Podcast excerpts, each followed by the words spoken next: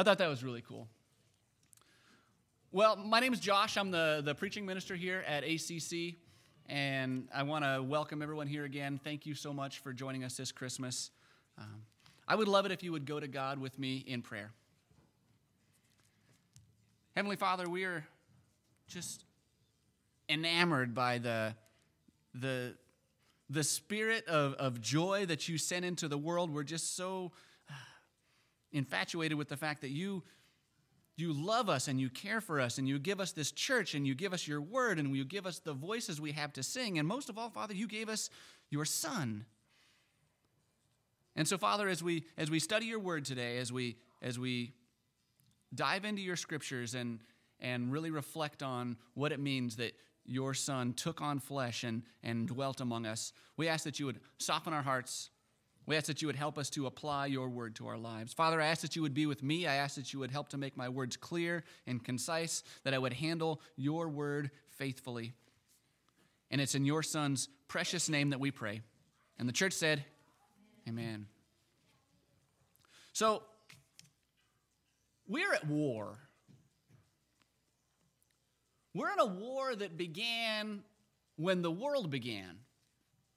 A war that, that started between a battle between a woman and a serpent. See, God had, God had created this amazing, perfect world out of the midst of the, the chaos and the abyss and the darkness. God brought good things out of that world. And He he created a man named Adam, which in Hebrew means humanity.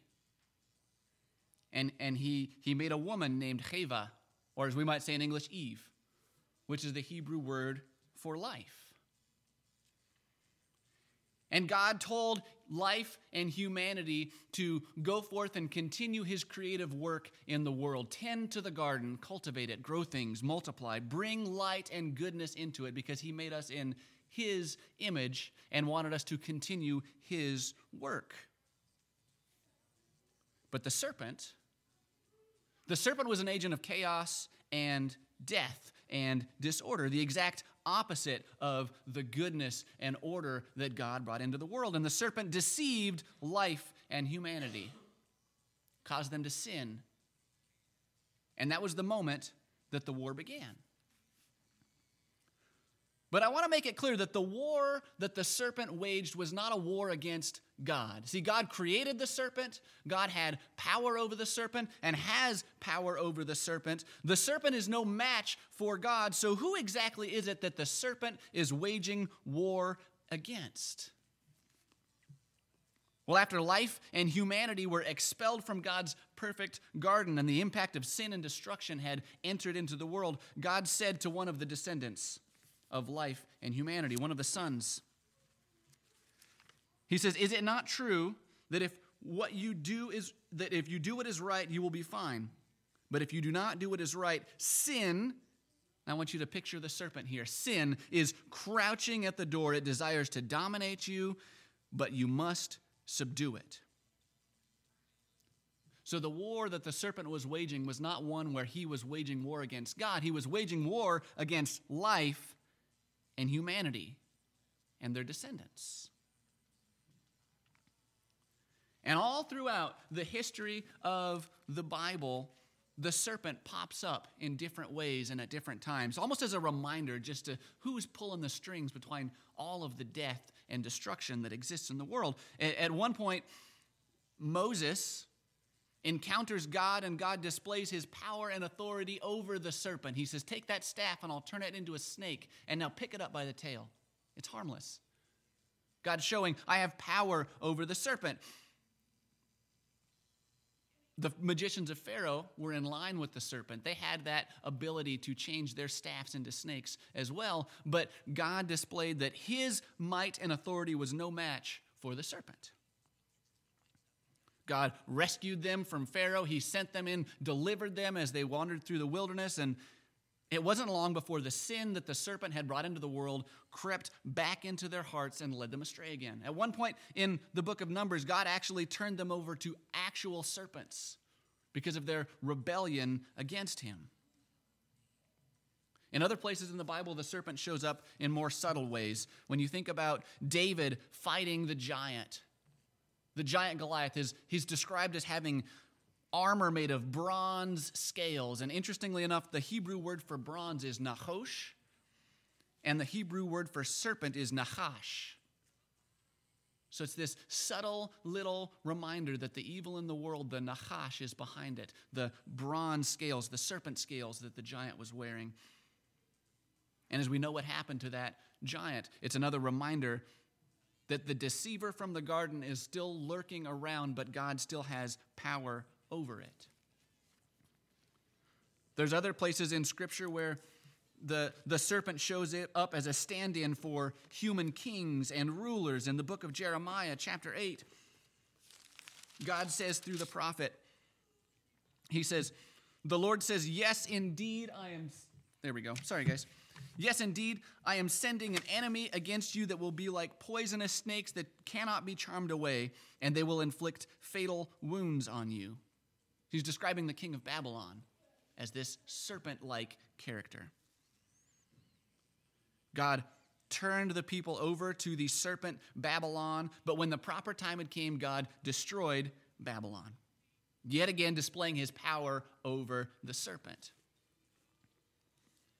And yet, the story of this book is a story of a people who, time and time and time again, were called upon to wage war against the serpent. And time and time again, not only did we fail to wage war against the serpent, but we, we joined forces with him. We aligned ourselves with him again and again and again. No matter what we did, no matter how hard we tried, we failed to slay the serpent. And yet, all the while, throughout this book, God leaves hints that one day life and humanity and all of their descendants would once and for all be free from this serpent, this agent of chaos and death. Chaos and death. All the way back in Genesis chapter 3, God is speaking to the serpent and he says, I will put hostility between you and the woman, and between your offspring and her offspring. He will strike your head, and you will strike his heel. In Isaiah 11, verse 8, it says, A baby will play over the hole of a snake. Over the nest of a serpent, an infant will put his hand. God is posturing that he is so powerful over the serpent that one day he will be so harmless that an infant would be able to reach in and pick him up by the tail, like he was a little stuffed animal. That's how much the serpent is going to be stripped of his power and authority. And then later on in Isaiah, in, in chapter 27, God says, At that time, the Lord will punish with his destructive, great, and powerful sword Leviathan, the fast moving serpent. Leviathan, the squirming serpent. He will kill the sea monster. Well, I forgot to mention this serpent that you've been picturing, tiny little garter snake rolling through the grass, that's not the way the Bible describes him this harmless little creature that you could step on or put a shovel on and, and once and for all get rid of. No, the, the Bible describes this serpent less like a little garden snake and more like a dragon, a sea monster, the Leviathan, the kind of things legends are written about. This is the expectation that the Old Testament sets up for us that this dragon is lurking, this Leviathan, this sea dragon is lurking, but one day, it'll be destroyed once and for all. And as we as we close the pages of our Old Testament, we enter into the New, we're left just begging for a resolution. Sure, the people of Israel are, are sent back home and they're allowed to rebuild their temple and they're back in their holy land and they're doing their sacrifices, but the dragon's still out there. As you end Malachi and you enter Matthew, you're thinking to yourself, yeah, but what about the dragon? What's going to happen with him? We open into our New Testament. We read in the, in the book of Luke. Luke chapter 2. There's a story of a baby being born. there's some shepherds out in the field on a quiet night. And I want to I want us to pick up in Luke chapter 2 verse 8.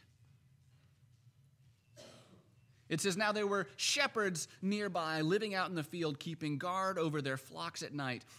An angel of the Lord appeared to them, and the glory of the Lord shone around them, and they were absolutely terrified. But the angel said to them, Do not be afraid. Listen carefully, for I proclaim to you good news that brings great joy to all the people. Today, your Savior is born in the city of David. He is Christ the Lord. This will be a sign for you. You will find a baby wrapped in strips of cloth and lying in a manger. And you know the story. The rest of the angels show up, they praise God, and the shepherds go and they, they find the child and they worship him and they tell everybody about the good news of the Messiah. But I want, I want somebody to do me a favor. In, in verse 13, if you've got your Bibles with me, I want somebody to read verse 13 and tell me when the angels show up, how does the Bible specifically describe who it is that shows up to praise God? Word for word, what's, what's the Bible say that shows up? A heavenly host. The multitude of the heavenly host. Does anybody know what a host is? It's one of those church words, isn't it? We always sing in the Old Testament, we hear about the Lord of hosts, and the, the multitude of the host shows up. But a host is a, is a word that means army. Specifically, it's used to describe a heavenly army. So, why on earth in this peaceful manger scene is an army showing up at the birth of our Savior? As you imagine the Nativity, I want you to imagine these angelic soldiers showing up, clad for battle, spears in their hands, swords and shields, because they are prepared to fight the dragon. They didn't come just to sing a couple of songs, they came to the shepherds to recruit them for battle. And so, as all of that's going on in this peaceful, quiet night, I want you to imagine this heavenly war that is going on. And I want us to turn to Revelation chapter 12. And let's look a little bit at what was going on in the heavenly realms while everyone else on earth was quietly asleep. This is the this is John. He's, he's getting this vision in Revelation chapter 12. And chapter 12, verse 1 says, Then a great sign appeared in heaven a woman clothed with the sun, and the moon under her feet, and on her head was a crown of 12 stars. She was pregnant and screaming in labor, struggling to give birth. Then another sign appeared in heaven a huge red dragon that had seven heads and ten horns, and on its heads were seven diadem crowns. Now the dragon's tail swept away a third of the stars in heaven and hurled them to the earth. Then the dragon stood before the woman who was about to give birth so that he might devour her child as soon as it was born. Here's the hard part about reading the book of Revelation is that a lot of the symbols that we read in the book of Revelation often play double duty or triple duty with what they're bringing to mind for you. More often than not, in the book of Revelation, rather than pointing forward at things that we might see in the news, they're actually pointing us back to the Bible. So, this woman, this woman who's giving life, facing off against the dragon, against the serpent, immediately calls us back to the scene in the garden. The same battle that started the war to begin with, there was a woman named Life and a serpent, and the serpent overcame her. And so, as we're reading, we might be thinking to ourselves, is this a new Eve? Is this going to be the same thing that happened the last time? but also the language that's used, the, the 12 stars and the sun and the moon that's describing this woman, is also a direct callback to Genesis chapter 37 when, when Joseph has his visions before his brothers cast him into Egypt. He says, I saw a vision of the, the sun and the moon and the stars, the 11 stars bowing down to me. And so this woman is also used as a stand in to symbolize the nation of Israel, the mother who brought forth the 12 tribes who were called upon to bring the light and goodness into the world and defeat the serpent. And so this, this dragon, this dragon is displaying his might and his power over this woman. And obviously, the woman crying out in pain, about to give birth, calls us to Mary, the one giving birth in Bethlehem. And thus far, as we've been reading the Bible, every single descendant of life and humanity has been unable to defeat the dragon. But verse 5 says, so the woman gave birth to a son, a male child who was going to rule over all the nations with an iron rod. Her child was suddenly caught up to God and to his throne, and she fled into the wilderness to a place that had been prepared for her by God so she could be taken care of for 1,260 days. And there's hope in this scripture. This time's going to be different. See, all the while, unbeknownst to the dragon who had been lurking, devouring every single descendant of life and humanity, one after another. And he faces off against this woman about to give birth, and he thinks to himself, this one's going to be no different than all the rest. Unbeknownst to him, God had initiated a rescue mission. A mission to go deep behind enemy lines and save those who had been ruled over by death and chaos, and to defeat the serpent when life and humanity were unable to do so. Operation Restoration had begun. In verse 7, it says, Then a war broke out in heaven. Michael and his angels fought against the dragon, and the dragon and his angels fought back, but the dragon was not strong enough to prevail. So there was no longer any place in heaven for him and his angels. So that huge dragon, the ancient serpent, the one called the devil and Satan who deceives the whole world, was thrown down to the earth and his angels along with him. So, as we're imagining this battle scene going on between the forces of good and the forces of evil, you have to imagine the serpent has now come down to earth to fight on our ground and to wreak havoc on the earth. Verse 10 says, Then I heard a loud voice in heaven saying, The salvation and the power and the kingdom of our God and the ruling authority of his Christ have now come because our accuser, the accuser of our brothers and sisters, the one who accuses them both day and night before our God, has been thrown down. And at this point, it seems like the problem of sin and death hasn't been defeated, it's just been rerouted to the earth. But then look at what verse 11 says. But they overcame him by the blood of the Lamb and by the word of their testimony, and they did not love their lives so much that they were afraid to die. Imagine all of this is happening as Jesus is laying in the manger, as the shepherds are adoring him. This is the battle that's going on. And from the point of view of the armies of heaven, from God's perspective, the God who's outside of space and time, the battle was already over before it had even begun.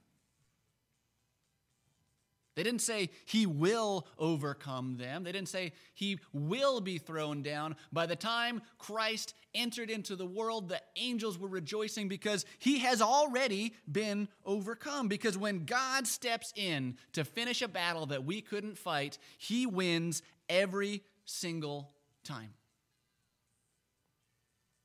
And the entire rest of the book of Revelation is just a description of the spiritual battle that's happening. The epic war that is going on.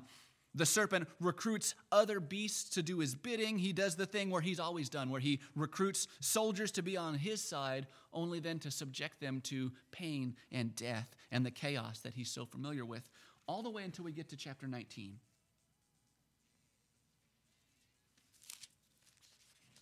Chapter 19, verse 11. And I'm just going to rattle these off. I'm going to kind of skip a couple because I want you to really picture the battle and how this is happening.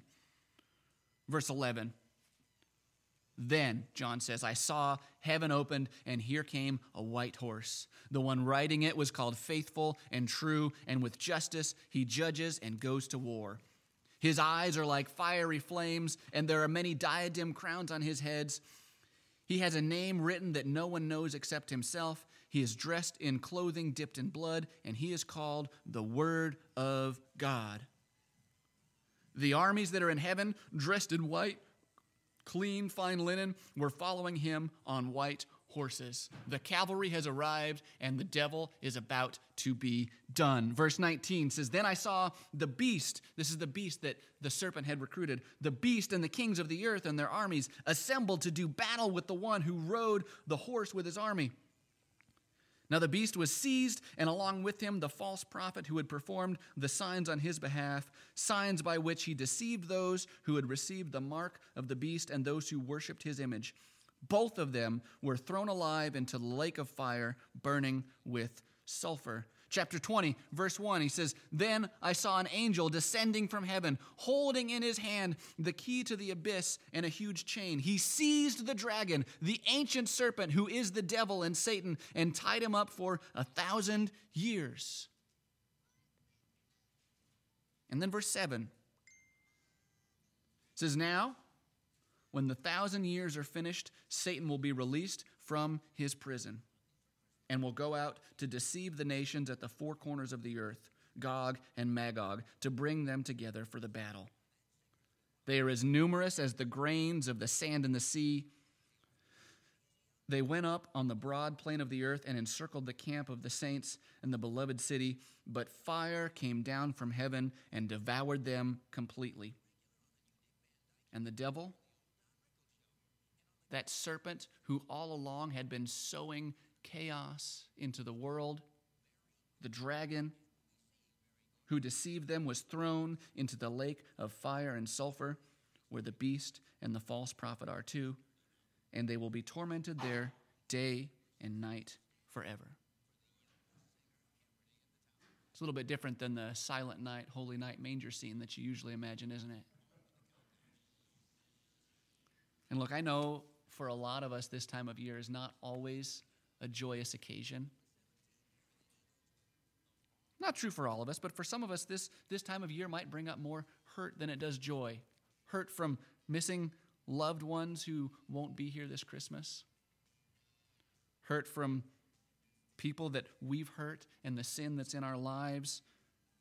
Disease, addiction, death, chaos, all of these things that the serpent interjects into the world. And it can make this season feel a little bit difficult. But I need you to know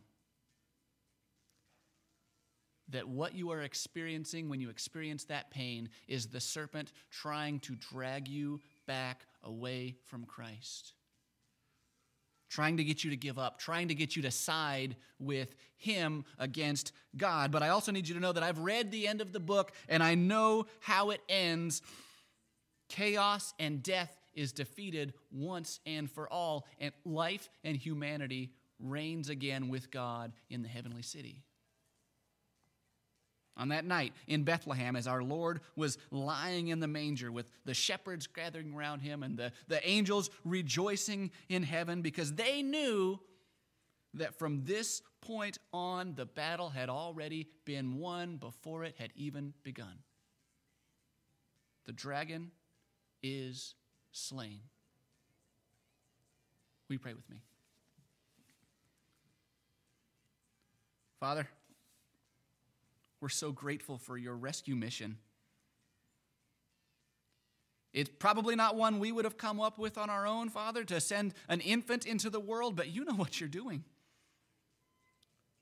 Where we fell short, where we failed to slay the dragon, your Son did once and for all, and we're so grateful for that.